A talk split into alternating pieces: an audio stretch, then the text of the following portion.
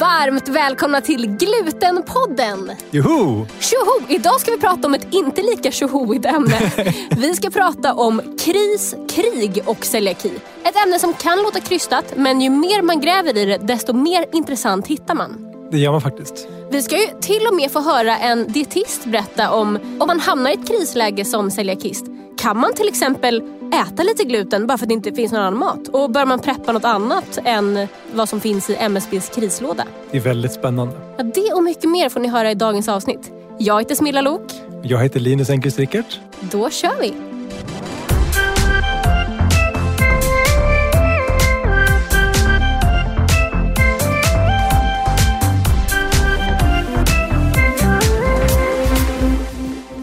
Men det här med krig och kris och celiaki. Ja. Jättesnygg sägning, men eh, vad ska vi göra? Ja, men eh, alltså, jag måste säga att det, jag tyckte att det var lite obehagligt att researcha inför det här avsnittet. För det känns ju som, utan att vara så domedagsperson, men som att mm. det, det är ju närmare än någonsin nu, så att säga. Ja, det är ju faktiskt det. Och eh, man har ju fått hem den här broschyren från mm. M S B. Det var ju alltså, för länge sedan man fick hem det. Att man skulle preppa den här lådan med mat och så. Precis. Eh, och när vi började prata om så här, vad, vad är aktuellt, vad kan vi prata om i podden, mm. så känns det här som en, en klockren sak. För att eh, hur ska man tänka som celiakist? Ja, det är ju liksom, det är, det är verkligen det är kristider just nu. Ja, det är ju det. Och vi har till och med redan gått igenom en kris med eh, pandemin.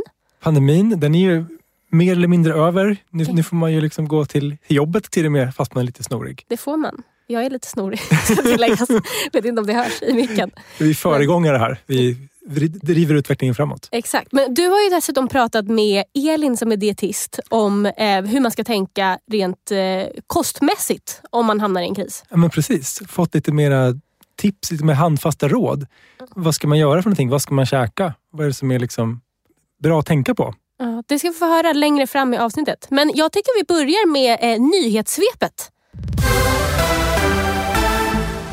Vi börjar med en liten kort återkoppling till debattartikeln som vi pratade om förra avsnittet. Ja! Då hade ju vi tillsammans med Sveriges Konsumenter och Astma- och Allergiförbundet lyft frågan om att var fjärde restaurang inte har koll på vilka allergener som finns i maten. Helt sinnessjukt. Det är ju faktiskt helt sinnessjukt. Och vi uppmanar ju alla såklart att anmäl, anmäl, anmäl, klaga till kommunen varenda gång det händer någonting. Verkligen. Gå in på celiaki.se slash anmalan. Så hittar du mer information om hur du ska göra. Men gör det. Gå in och anmäl varenda gång. För det här ska inte, det ska inte kunna hända. Det, ska, det är inte okej. Nej. Du ska kunna gå ut utan att bli sjuk. Verkligen. Och lyssna på förra avsnittet om man vill leta mer om det. Ja, men verkligen. Eh, och det, det som jag tänkte återkoppla som var lite roligt var att vi publicerade våra debattartikel ungefär tio dagar efter den här nyheten släpptes från Livsmedelsverket. Ingen, ingen nyhetsmedia lyfter den här nyheten trots att det är ju sagt, det är en ganska stor grej tycker jag. Att, rafflande siffror. Ja men eller hur, tjugofem procent av restaurangerna har inte koll på vad de har i maten. Eh, men ingen lyfter upp det.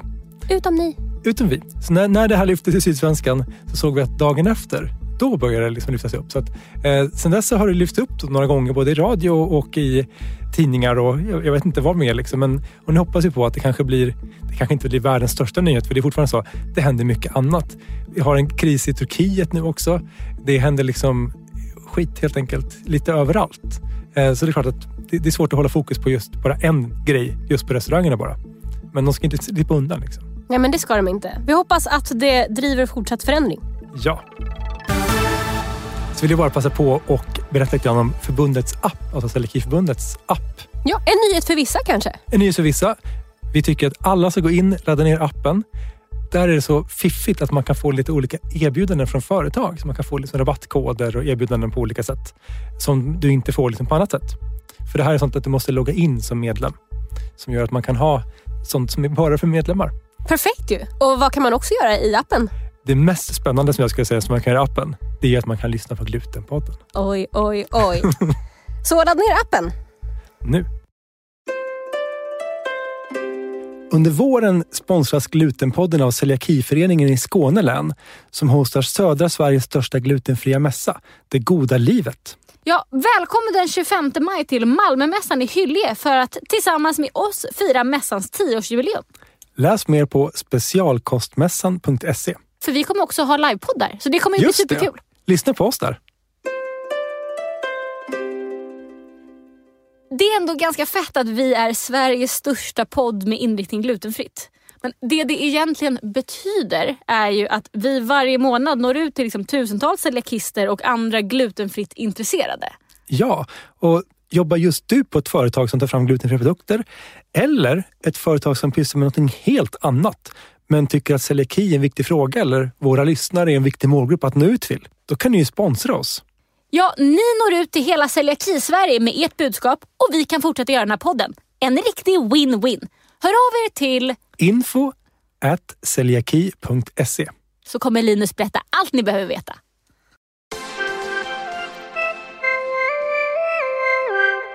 Okej, men kris, krig och celiaki. Jag tycker att vi börjar naturligt med Ukraina. Ja, men det känns väl ändå ganska naturligt. Det är ju där som vi har det, det största liksom pågående ett invasionskrig, ett fullskaligt krig som det heter. Verkligen. Och det som händer där är ju verkligen alltså fruktansvärt på så många sätt och liksom en kris på så många sätt. Men eh, vi i Lilla Glutenpodden har ju då valt att fokusera på liksom, eh, celiakisterna i kriget i Ukraina. Ja, men precis. Eh, det jag kan berätta som, lite som bakgrund där, det är att vi hade årsmöte för första gången fysiskt då sedan pandemin satte igång eh, för alla Celiaki-förbunden i Europa i höstas. Och där var Ukrainska förbundet med. Då hade ju kriget pågått ungefär ett halvår i Ukraina. Mm. Och då var de med där och presenterade en liten film där de också berättade om hur, hur det här har liksom slagit särskilt mot barn med celiaki. Som, de växer, de ska utvecklas, de ska få i sig näring och mat. Um, men när man inte har så mycket mat tillgängligt på grund av att här, vägarna och broarna är sönderbombade, fabrikerna är trasiga. Ja, det, det finns liksom ingen mat att äta. Och man kan inte äta vete. Ukraina är ju liksom... för att det är största vete, vetelandet i Europa. Ja, man läste ju om det i nyheterna att så här, på grund av kriget i Ukraina så blir det dyrare med vetebröd i Sverige. Ja, ja precis. Eh, det säger någonting om hur mycket vete som finns eller fanns där. Ja, och då blir det också att man är ju lämnad åt andra grejer då. Ja. Det man får tag i. Morötter, potatis, ja. Annat. Men skulle du säga att man som celiakist är mer utsatt i en krigssituation? Jag tror att det blir lite krångligare för de som har behov av specialkost eller medicin när man inte har tillgång till det. Mm. Och särskilt då om det, så här, om det är ett land som tillverkar väldigt mycket vete mm. och människor med celiaki just inte kan äta vete. Nej. Och jag tänker, Ukraina är ju ett relativt stort land. Mm. Hur, hur påverkar det då? Um, alltså jag tänker folk bor på olika ställen, eh, fabrikerna eller där man kan dela ut mat kanske inte, inte lika mobilt så att säga. Nej precis, och särskilt då när, när liksom vägar och broar har sprängts och tågen går inte som de ska och det finns ju många saker som så här, funkar normalt i Sverige just idag. Vi, vi är missnöjda i Sverige med hur det funkar med transporter och allt möjligt, eh, men när det inte funkar alls så blir det väldigt mycket mer besvärligt. Mm. Och den här glutenfria maten, det, det de berättar bland annat i, i filmen, finns att hitta på, på YouTube, eh, det är ju att, att man sprängde sönder två av de stora glutenfria fabrikerna. Mm. Vilket minskade tillgången på glutenfri mat enormt mycket. Mm. Gud, det, när du berättade om det förut, eh, när vi pratade inför podden, mm. så kände jag att det verkligen slog an. Alltså det är så, eh, det är så mycket i det här kriget som är så liksom, ren ondska och vi kommer brasklappa tusen gånger känner jag under den här avsnittet. Krig är dåligt. Eh, krig är superdåligt och det är ju så fruktansvärt. Men ja. Det är så himla så här, pure evil att spränga så här, den fabriken eller de fabrikerna som ja. Tillverkar glutenfri mat. Alltså som celiakist känner jag att så här, det, det här är fan det enda jag kan äta för att överleva. Och så spränger ja. Man just exakt det. Det, det är, inte, ja, det är väldigt sinnessjukt. Det är väldigt tydligt hur, ja. Hur det du såklart då påverkar alla med celiaki. Precis. Men eh, det ukrainska då Celiakiförbundet, heter det det? Eller Celiakiföreningen i Ukraina typ? Ja, men Celiakiförbundet i Ukraina brukar vi kalla dem. Eller ja. Ukrainska Celiakiförbundet funkar lika bra. Ja. Märkte de någon skillnad i liksom... Eh, antalet medlemmar eller antalet som behövde hjälp eller så från innan versus efter att kriget hade dragit igång? Det, det har ju gått upp antalet medlemmar. Mm-hmm. Det har väl fördubblats till och med. Okej. Okay. Antalet medlemmar. Och det som de märker av är att det är många som behöver hjälp. Många som hör av sig liksom verkligen så här, vi behöver hjälp. Mm. Och det har det inte varit förut. Tänker det som är i Sverige så de som hör av sig till Celiakiförbundet i Sverige, det är de som ja, någonting händer på skolan, man får fel mat, eh, det är inte det här med att så här, vi har ingen mat. Nej. Hjälp oss, snälla, snälla. För att i Sverige så kan du ju få liksom pengar och sen kan du gå och handla mat på affären. Ja. Om du har riktigt, riktigt dåligt ställt kan du få försörjningsstöd från socialen mm. och gå och handla mat. Men när maten inte finns att handla, då blir det väldigt jobbigt. Så att Ukrainska förbundet kände att så här, vi måste ju liksom komma ut med nödsändningar till de här människorna. Mm. Och särskilt det polska förbundet, men även flera andra förbund runt om Ukraina har ju samlat in då ofantliga mängder pengar och köpt otroligt mycket mat. Ja. Och glutenfria tillverkare från liksom hela, hela Europa har skickat mat till Ukraina också. Förutom liksom då att, att det har köpts mat, så har även många fabriker skänkt mat. Ja. Som sedan då har körts in i Ukraina. Fantastiskt. Ja, men vi lyssnar lite på den här filmen. These packages are very important for us. Today, we're going to send six hundred seventy packages, and these are especially needed in the occupied territories, where there is no access to gluten-free products. These packages are going to Donetsk region, Melitopol, Berdiansk, Genichinsk, and Kherson. Our children feel cared and loved, and they have hope that Ukraine and European partners will not leave them during this period hardest period of their life. I den här filmen så är det ju en lastbilschaufför som blir intervjuad om ja. hur han så här, han bara ja, nej det är livsfarligt att sätta sig i den här bilen och köra in med maten, men den måste in liksom. Det finns ingen glutenfri mat här. Man tänker på någon som åker liksom ner och ska, och ska kriga och är så inställda på att de ska med vapen i hand försvara Ukraina. Mm. Men det här är ju liksom människor som kör in, lastbilschaufförer till exempel då, som kör in för att leverera mat till sjuka barn. Mm. Eh, Det, det, känns, det känns ju så bisarrt just att man ska göra det i ett ställe där man riskerar att få liksom en bomb i huvudet. Ja, men verkligen. Men om man tänker, vem, vem var det eller vilka var det som tog det här initiativet och liksom började säga så, men alla med celiaki då, hur ska vi lösa det? Ja, det var ju såklart, alltså Ukrainska Celiaki-förbundet har ju liksom flaggat såklart för det här. Eh, Polska förbundet var väldigt snabba med att liksom starta upp och börja liksom samla in pengar och ja, ta emot nödställda. Många, många flyktingar från Ukraina kommer till Polen. Ja. Och många då med celiaki också. Sen har ju A O C S med våran, säga, den europeiska eller internationella paraplyorganisationen för alla celiakiförbund mm. har ju liksom då, kan säga, samordnat det här så att vi har ju haft med liksom då celiakiförbund från hela världen som har skänkt pengar och hjälpt till liksom med ja, insamlingar på olika sätt. Eh, och sen har det varit då länderna runt omkring, och det är särskilt Polen som har hjälpt till då att ja, men, få fram lastbilschaufförer, handla in mat, få lager med grejer, kört in det till Ukraina. Wow, hur mycket har de liksom lyckats samla ihop? Typ? Det här var ju ett halvår sedan ungefär som den här filmen kom ut. Då var det tjugofyra ton mat som man har släppt in. Jag har, jag har inte koll på exakt hur mycket det är i dagsläget. Nej. Och eh, har liksom, förutom den här maten, har vi i Sverige varit med och bidragit till någonting? Ja, men vi har en pågående insamling faktiskt. Där, där man kan skänka pengar som vi då skickar direkt till eh, den här fonden som då används sen för att köpa mat och bland annat köra in i Ukraina. Fantastiskt. Hur kan man skänka pengar dit?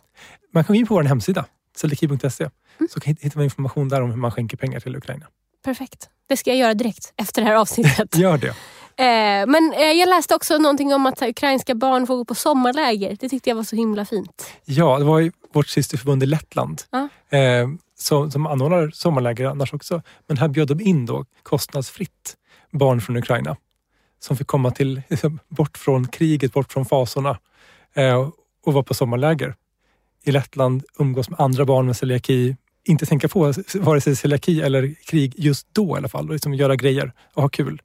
Och just det här med att man kan äta allt, all mat som finns kan man äta. Ja, fantastiskt. Men du, jag tänkte på de här matpaketen då som har skickats in. Liksom. Mm. Eh, de har väl då i sig distribuerat runt om över Ukraina. Ja. Eh, men Ukraina har fått massa annan hjälp, humanitär hjälp. Ja. Att typ F N levererar eh, olika mat, eller skickar ner olika matpaket mm. eh, för att liksom som eh, en form av humanitär hjälp till krigsdrabbade områden, till ja. exempel Ukraina. Eh, men vad innehåller de då? Alltså innehåller de bara massa gluten? Är det därför de här lastbilarna behövs, eller? Eh, men jag kikar lite grann på just de här. Det, det som The World Food Program, som är F N:s krishjälpsmatprogram, mm. vad de har för någonting i sina grejer. Bönor är ju en grej. Det är ja. ju safe. Ja. Eller hur? Ja. Skitbra. Eh, sen kommer det ju gryn. Ja. Kan det vara safe? Ja. Eh, vad är det för typ av gryn? Vete. Ja, inte så bra. Korn. Inte bra. Havre. Kan vara bra om kan, den är... Kan vara bra om den är säker ja. och, och ren. Ris. Ja, toppen. Majs. Mm. Ja, men så det kan vara lite blandad kompott där helt enkelt. Det man får hoppas på där det är att någon står då och har förpackningen bredvid sig när de serverar gröt till dig. Ja, just det. Så vad, vad, vad, har, i, vad har i maten? Så bara, ja men vänta lite grann. Eh, och så får man tänka då att tjugofem procent av restaurangerna i Sverige inte har koll. Jag vet inte exakt hur många av... Det känns av... som verkligen sekundärt i ett krig och bara, ursäkta, vad är det i maten? Men, jag menar skriftligt på det här. Ja, exakt. Eh, så att, jag tänker att just gryn, då kanske man inte riktigt känner sig supersugen för att det skulle kunna vara ris. Ja. Det skulle också kunna vara vete. Ja. Eh, bars, som är gjorda på till exempel vetemjöl och olja. Ja, lite andra inte grejer. Inte så bra. Det kan man kanske inte köra på. Eh, kex. Ja, glutenfria. Vetebaserade. Ja. Så det är inte så bra. Nej. Eh, någon hälsogröt. Mm-hmm. Man kan ha någon vatten. Glutenfri. Eh, eller med gluten i. Eller med gluten i. Så det är kanske inte heller jättekul. Nej. Eh, mikronäringspulver. Okej. Okay.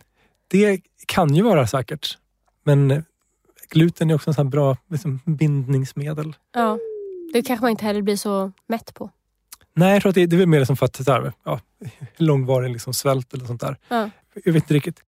Sen så här, olika halvfabrikat.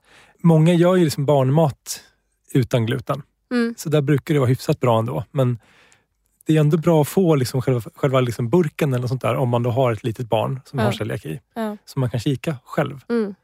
Och olja och, och salt. Ja, det är ju glutenfritt i alla fall. Det då, kan, det vara. Då kan man ju hoppas på i bästa fall att man får ris, bönor, olja och salt. Då precis, man... ja. Hooray! Men eh, om man skulle summera det så är ju de här då, liksom, eh, hjälpinsatserna i form av mat ofta fyllda med gluten, tyvärr. De är ju det.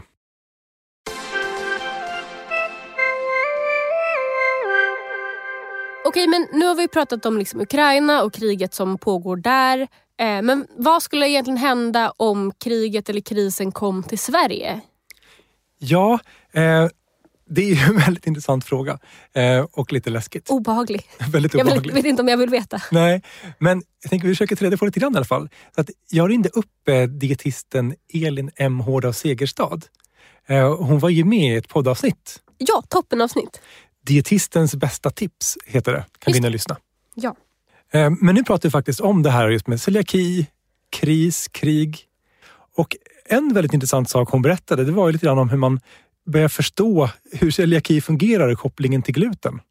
Och det var faktiskt genom en kris, en riktigt stor kris, andra världskriget.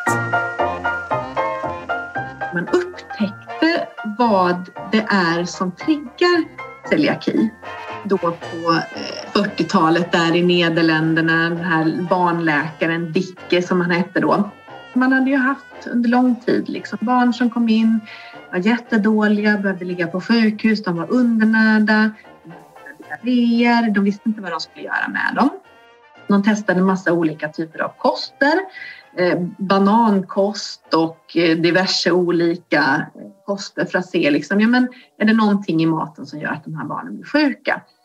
Och det var ju först när man då hade en stor livsmedelskris i Nederländerna på grund av kriget, att vetefälten i Nederländerna blev bombade och man helt enkelt inte hade tillgång på vete. Så att man hade allmänt ganska dålig mat på sjukhusen. Eh, men helt plötsligt började de här barnen må bra. Det var ju så man kom på överhuvudtaget att men är det någonting med vetet då? Nu får de här barnen inte bröd eller annan mat med vete i. Och då mår de bra. Det, det var ju så man kom på att mm. gluten är det som triggar celiaki.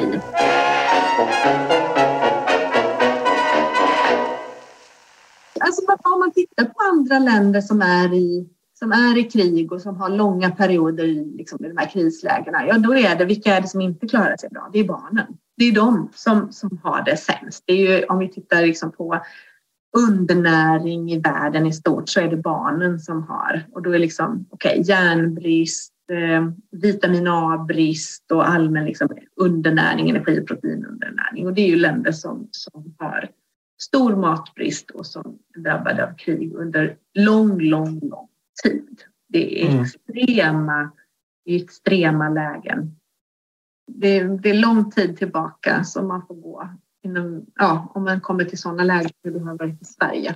När vi har haft mm. också den typen av liksom fattigdom och eh, näringsbrist. Krig blir ju speciell kris just där det som är ja.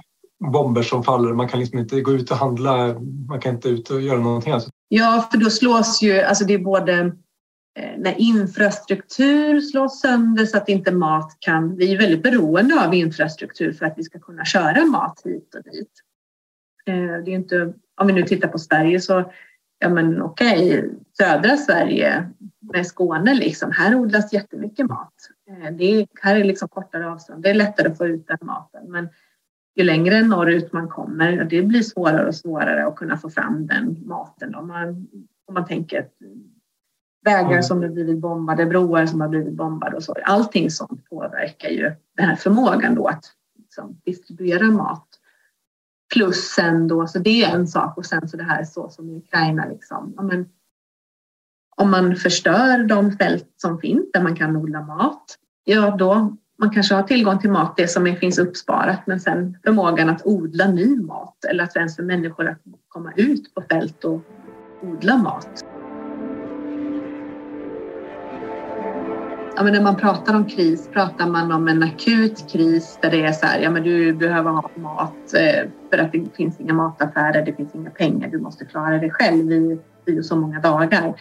Eller är det så här, det är dålig tillgång på, ja men lite så som vi har sett under pandemin och nu det sista året det här att när det, när det liksom börjar bli mer råvarubrister att, att, och att saker och ting, ja men det sitter fast på andra sidan jordklotet för att man har inte kunnat skeppa saker med, med båtar och de har inte tagit emot i hamnar och så.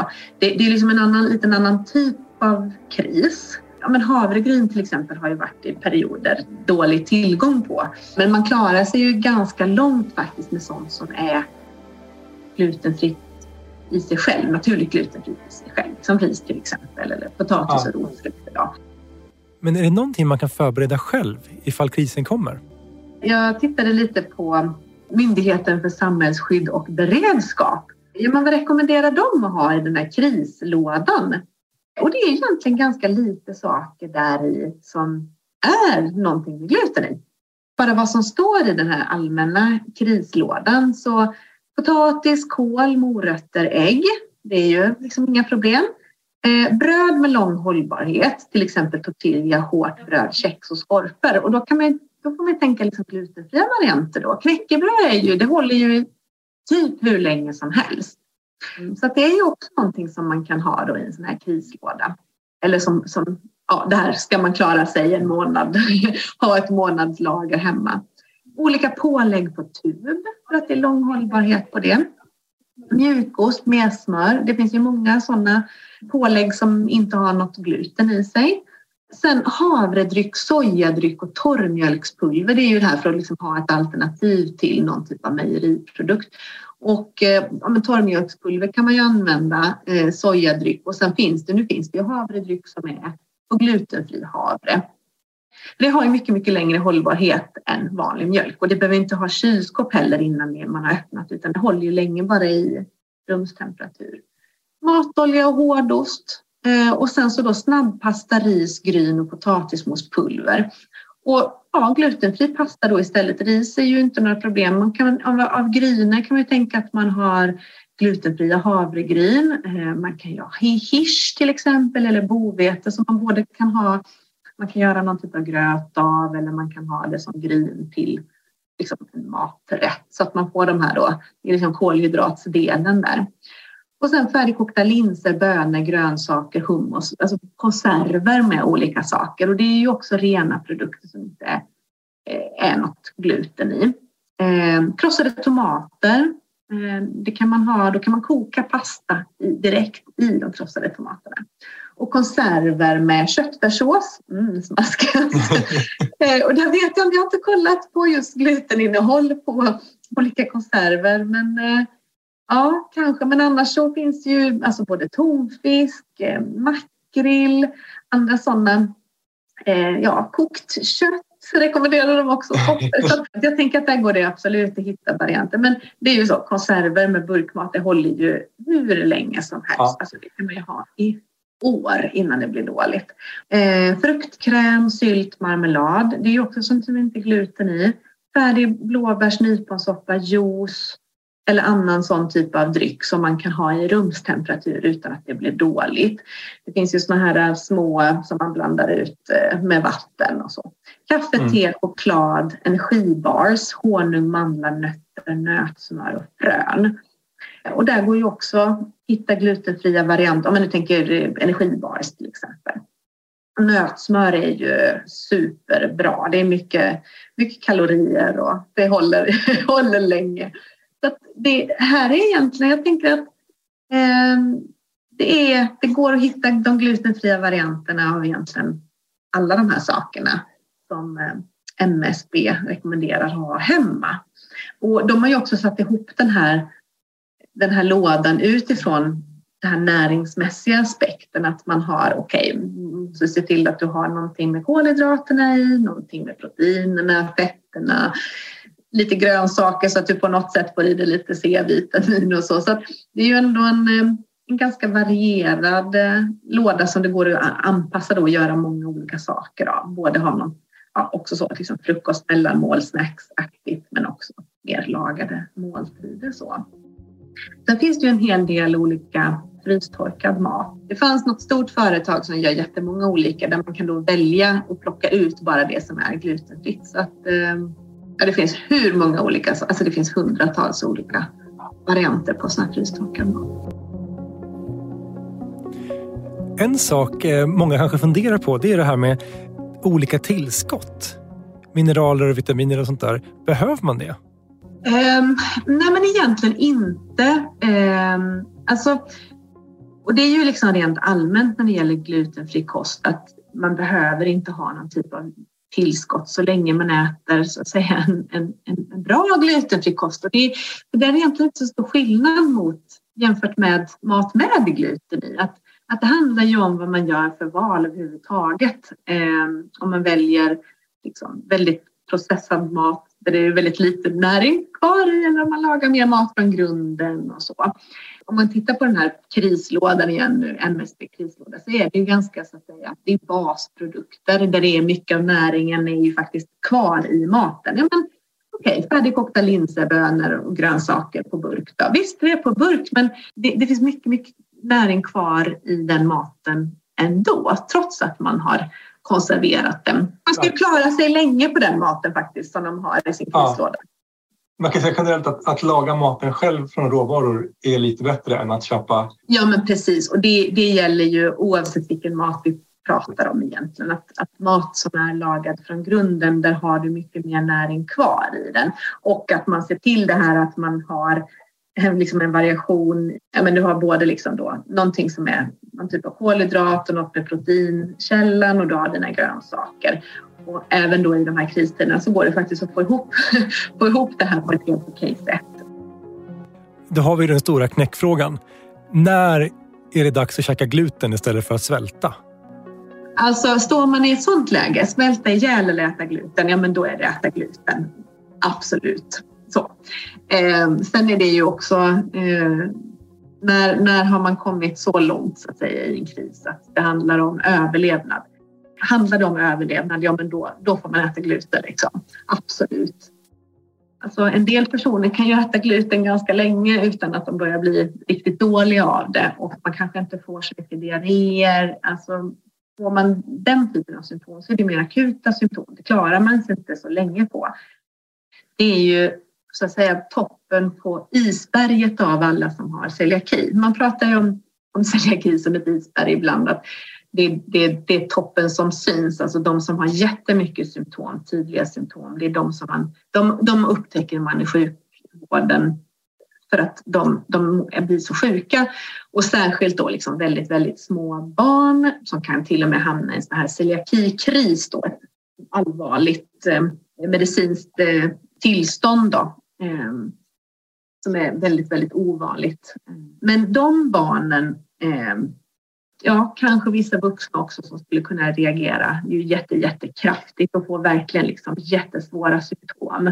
vid glutenintag. Det är ju inte hela gruppen med personer med celiaki som får så mycket så svåra symptom direkt.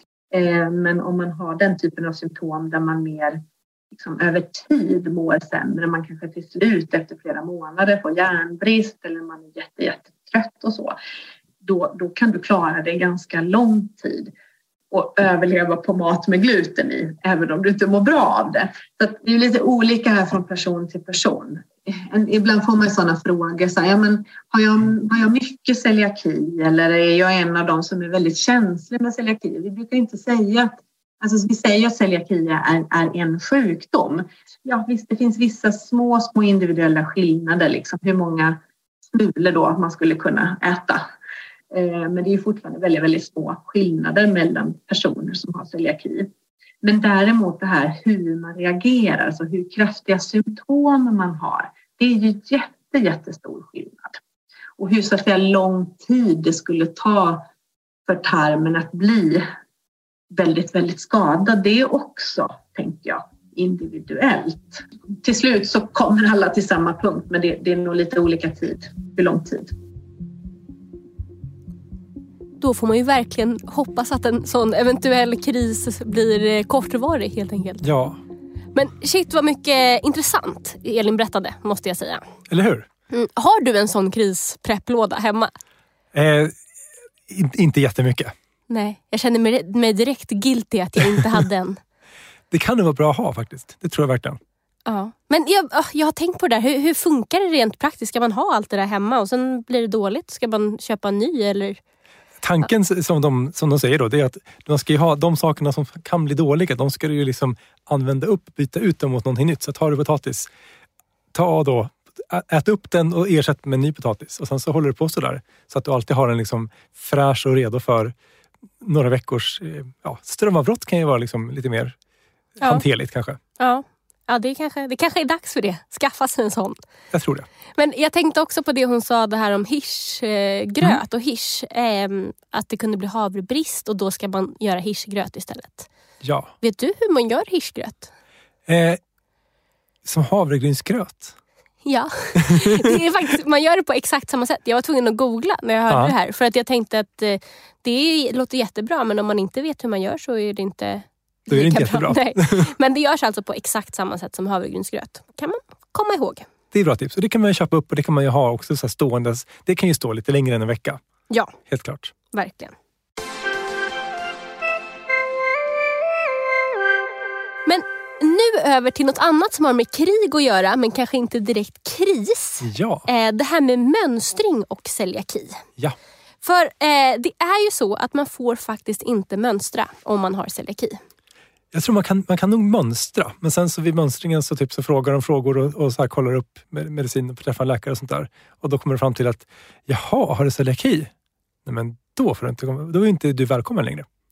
Ja, okej. Okay. Man får, man får börja men inte avsluta. Ja, helt enkelt. Du, du får komma dit, de pratar med dig. Och sen så när de får höra att du har celiaki så säger de tack, men nej tack. Det är ju eh, för mig helt obegripligt faktiskt. eh, varför är det så? Eh... Det som Försvarsmakten har sagt, det kan säga att det är Plikt- och prövningsverket som är de som liksom gör själva urvalet eh, och kollar folk. Sen är det Försvarsmakten som sköter om liksom de själva utbildningar och allt vad det är för någonting. Mm. Militär grundutbildning som det som heter, alla får kalla lumpen. Liksom. Just det. Eh, men det man har bestämt det är att de personer som är i behov av specialkost eller medicin eller andra hjälpmedel för att kunna säga, fungera hyfsat bra, att kunna vara stridsdugliga. Mm-hmm. Eh, när det finns risk för att man kanske inte skulle kunna få sin medicin hela tiden, alltid. Mm. Eller sin specialkost, eller vad det nu kan vara för någonting. Men då känner de att då är inte det som säkert att ha i en stridssituation. Runt tjugohundratio så gjorde man om lagen, vilket gjorde att alla inom Försvarsmakten fick söka om sina anställningar. Okej. Okay. För det som innebar nya anställningar, det var att alla, även den som sitter på kansliet i Öresund, kan bli krigsplacerad någonstans i världen. Internationell tjänst liksom och bli utsatt då för att kanske inte ha tillgång till vare sig medicin eller mat, eller specialkost i alla fall. Och det gör att man då inte vill anställa någon med celiaki exempelvis. Vare sig som, som kanslist eller vad det nu kan vara för någonting och inte som soldat i krig heller. För man vet ju inte säkert om det finns tillgång på glutenfri mat hela tiden, alltid. Nej. Vet du vad tjugohundratio där, om det var många som fick gå som hade celiaki? Eh, jag tror inte att det var det faktiskt. Det här tror jag har faktiskt tillkommit lite senare. De här reglerna liksom, hur man bedömer olika sjukdomar. Mm. Eh, och, och det som är också lite speciellt är det att man bedömer liksom då stridsförmågan. Att man, man blir liksom inte stridsduglig. Så att det man tänker sig är då en person med celiaki, eh, som då Elin pratade om i förra segmentet här, att eh, om man får jättekraftiga liksom, symptom, alltså man kräks jättemycket, får diarréer och blir liksom mer eller mindre utslagen liksom en, en vecka efter att man fått i sig gluten. Vissa reagerar ju jättekraftigt och måste åka in på akuten till och med liksom sina jättesvåra mm. symptom. Andra märker ingenting. Nej. Inte överhuvudtaget. De kanske liksom får någon sjukdom när de är efter femtio år. Men i övrigt så har inte de en susning om att de har celiaki än, så kanske får diagnos för att deras barn får celiaki. Men, men, men det, det är så här, symptomen är så väldigt olika. Men i Försvarsmakten så har man tagit ställning till att celiaki, då har man, man har glutenfri kost, får man inte det så är man liksom helt värdelös i krig egentligen. Och ja. nästan farlig. Ja, och då får man inte vara med. Helt enkelt. Då får man inte vara med. Men eh, ponerad jag väldigt, väldigt, väldigt gärna skulle vilja göra G M U. Eh, finns det något sätt liksom att komma runt det? Eh, kan, man, kan man ljuga? Eller kolla? Nej, men kollar de ens journaler och så? Eller är det... Jag skulle säga att, att ljuga är nog inte en bra idé. Jag skulle säga att man kan såklart ljuga. Men det här är ju lite att se som en, kan säga, en anställning eller utbildning och sånt där. Och ljuger man på, kan säga, vid antagningen. Ja. Nu känns det som att du pratar med mig som att jag är ett barn. Men ja, okej, okay, jag förstår. Ja, det kan jag säga. Ljuga är dåligt. Tipset är att inte göra det. Nej. Men jag tänker på liksom andra såna här funktionsvariationer, eller vad man ska säga. Aha. Om jag till exempel skulle vara, eh, ha dålig syn, mm. eh, då gissar jag att samma sak gäller då. Just för det är dålig syn så är det inte likadant, vilket jag tycker mm-hmm. är lite, lite speciellt. Det, är så att det man... känns ju som något, alltså okej att jag inte kan äta en macka, men ja. liksom, om jag inte skulle kunna se när jag ska skjuta, det är väl ett större problem. En större börda, eller? Det känns ju som att det skulle vara väldigt, väldigt jobbigt om ja. du har en soldat som står utan glasögon och ser typ att det är lite mörka och ljusa toner framför sig. Ja. Och sen bara, nej men jag skjuter. Inte, vad kan hända? Inte stridsduglig, det kan jag säga på nej. en gång. Eh, det jag har försökt prata med Försvarsmakten om det här, även med Plikt- och prövningsverket, eh, och just lyfter det här att men en person som då till exempel då, har behov av glasögon, vilket man har om man har liksom, nedsatt syn, och har man lite nedsatt syn så kanske man inte riktigt kan avgöra liksom, exakta färgerna på en, ja, så här, på, på en bil eller på en uniform eller vad det kan vara för någonting på långt håll, vilket man kanske kan göra om man har glasögonen på sig. De här personerna utan sina hjälpmedel så blir de också lite mindre stridsdugliga, ja. tänker jag. Varför ska man då ha människor som inte ser och blir farliga, men människor med celiaki som inte reagerar alls på gluten får inte vara där? Nej, vad säger de då då? Eh, än så länge så säger de bara att äh, men det är den bedömningen vi har gjort och ja, vi kommer liksom inte mycket längre där. Eh, mm. Men det, det som vi hoppas på är såklart att man ska göra lite mer här. Och det kommer ett... Eh, utlåtande ett uttalande från diskrimineringsombudsmannen för ett år sedan ungefär, tjugohundratjugotvå, där man har kollat på A D H D. Okay. Där har man gjort samma liksom bedömning att har man A D H D, då har man medicin, får man inte medicin så blir man liksom typ livsfarlig. Uh-huh.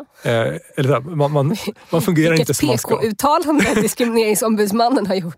Nej, exakt så sa, sa de inte riktigt. Men jag kan säga att eh, Plikt- och prövningsverket har liksom då bedömt att om man har A D H D, då har man behov av sin medicin, och får man inte medicinen så blir man liksom inte lika stridsduglig som om man åt sin medicin. Nej. Men då är det så att alla med A D H D äter inte medicin för det första. Nej. Eh, och alla äter inte lika stark dos. Nej. Vilket gör att det hade varit mer rimligt att göra en individuell bedömning och se liksom den här personen som har det här behovet och de här liksom äter så här mycket medicin. Hur påverkar det den om den inte får tillgång till medicin, eller om den inte alls äter medicin? Hur påverkar det? Kan den fortfarande finnas i strid utan att vara liksom stridsoduglig? Mm. Eh, och det man kom fram till var att det är inte rimligt att liksom, dra alla med A D H D över en kam. Ja, så där kan man göra individuell bedömning? Nu kan man göra individuell bedömning från, sen, det var, för ett år sedan ungefär. Okej, okay, men inte på celiaki? Men celiaki så har det inte kommit någon dom eller uttalande från diskrimineringsombudsmannen ännu. Okej, okay. Kommer det komma det? Vi hoppas på det. Jag har pratat med några stycken faktiskt som... som är väldigt upprörda över att de har så här, kanske som, som unga har de liksom tänkt sig att de vill göra militärtjänstgöring, de vill få en anställning som militär, de vill åka på till exempel F N-uppdrag eller vad det kan vara för någonting. Ja. Och sen så får de, märker de då att ja, men, alltså det, det är knappt någon idé att åka och mönstra ens, för att de kommer bara säga nej. Mm. För att jag har celiaki. Och får man då heller, inte heller några symptom alls, så känns det ju som att ja, argumenten för att liksom, ska man säga, neka dem en anställning eller att få göra militärtjänst, de är inte jättestarka. Nej, men eh, alltså, nu vet inte jag exakt hur liksom, soldater äter, men om ponera att man bara skulle få vetegröt till exempel, ja. då, då skulle det ju vara ganska dumt, även om man inte får några direkta symptom direkt eller börjar kräkas från diarré. Så sku, att åka på ett uppdrag där du äter ja. gluten varje dag känns ju inte som det är något klockrent kanske. Det är ju ganska dumt såklart. Um, men det är ju så att även om, om det är dumt ja. så är det så att det är upp till var och en att bestämma. Ja. Det är Många... inte som med ljugeriet. Det får man inte. Men äta bröd, det får man om man äta vill. Äta bröd får man om man vill. Ja. Men det är samma sak. Cigaretter tror jag att de... Väldigt, väldigt många, kanske inte cigarettföretagen. Men de flesta andra är eniga om att cigaretter är inte bra för hälsan. Nej. Men du får röka. Eh, jag tror även att militärer får röka. Fast ja. det är inte bra för hälsan. Nej. Men jag tänkte bara lite kort. Eh, om man är vegan till exempel. Ja. Får man... Eh, göra lumpen. Ja, det skulle jag säga. Det, det, jag har inte sett någonting om att man inte får det. Nej. Sen är det frågan om de kan tillhandahålla en vegansk kost överallt. Det känns ju svårare, måste jag säga. Ja, alltså, om det bara är vete överallt i världen som, som ja. man verkar Nej, tro, okay. ja, ja. Då, då är det ju säkert lugnt. Ja. Men om det inte är det ja. så, så kan det ju vara svårt. Och det, jag tänker att det är en, någonstans så är det ju en sån, ett, ett individuellt val man får göra. Ja. Vill, jag, vill jag utsätta mig för risken att jag kanske måste äta någonting som inte jag vill äta eller som jag inte mår bra av eller som jag kommer bli jättesjuk av, det måste man ju få bestämma själv. Ja. Det militären kan gå in och säga så att om, om du riskerar att bli farlig eller liksom att du typ, till exempel då, inte ser någonting ja. eller att du typ, ligger och kräks när vi liksom ska ha, hålla på och försöka rädda oss själva här, ja. det kan jag förstå att man ja. säger stopp till. Men däremot om det är någon som då så här, fungerar precis lika bra om den äter gluten eller röker cigaretter eller vad det nu kan vara för någonting, så känns det som att man går lite över en gräns. Ja. Spännande att följa framåt också då eh, nu när det är lite mer osäkra tider om det där kommer förändras. Om man behöver fler folk in i krig. Det är ändå många i Sverige som äter glutenfritt. Och med det så börjar det här avsnittet lida mot sitt slut. Ja. Men eh, vad intressant och nästan obehagligt allt det här tycker jag. Ja, men det är inte roliga ämnen egentligen. Det är det verkligen inte. Jag ska gå hem och eh, skänka pengar till Ukraina och packa en prepperlåda. Det är mina två takeaways från det här avsnittet. Vad ska du göra, Lidus? Ja, men en, en prepperlåda är ju faktiskt väldigt bra. Och Ukraina, det är bra att skänka pengar i alla fall. Verkligen. Och i nästa avsnitt som kommer om tre veckor... Eh, där kommer vi prata om möjlighet till ersättning vid celiaki. Alltså, eh, vad har man egentligen rätt till? Kan man få pengar? Kan man få mat? Kan ja. man få... Vad, vad, är man liksom, vad är, har man rätt till helt enkelt? Det är ju en hel del faktiskt. Och exakt vad det är, det är kanske inte helt självklart. Nej, men det får vi höra i nästa avsnitt. Ja. Spännande. Och tills dess så ska ni självklart gå in och följa oss på Instagram. Ja. Glutenpodden. Ja, Svenska Celiaki-förbundet. Absolut, smilla punkt glutenfrittliv heter jag om man vill ställa någon fråga till mig. Och vill man mejla Linus någon fråga? ombudsman snabel-a celiaki punkt se. Mycket info där på hennes en gång. Hoppas ni hade penna och papper redo, annars kan man spola tillbaka för det är podcast. Jag tar ju för givet att alla ni som lyssnar är medlemmar i Svenska Celiaki-förbundet. Men om ni inte är det, bli medlemmar. Och det här gäller såklart även alla ni känner, era kompisar och fastrar, mostrar, morbröder och mormor, allt vad det kan vara. Bli medlemmar så vi kan vara med och vi kan till exempel påverka opinionen. Nu lyfter vi upp det här med debattartikeln tidigare. Bli medlemmar, hjälp oss. Verkligen, ju fler vi är desto starka vi är vi. Som Bamse brukar säga, eller vem det nu är. Precis. Tack för att ni har lyssnat. Vi hörs i nästa avsnitt. Hej då! Hej då!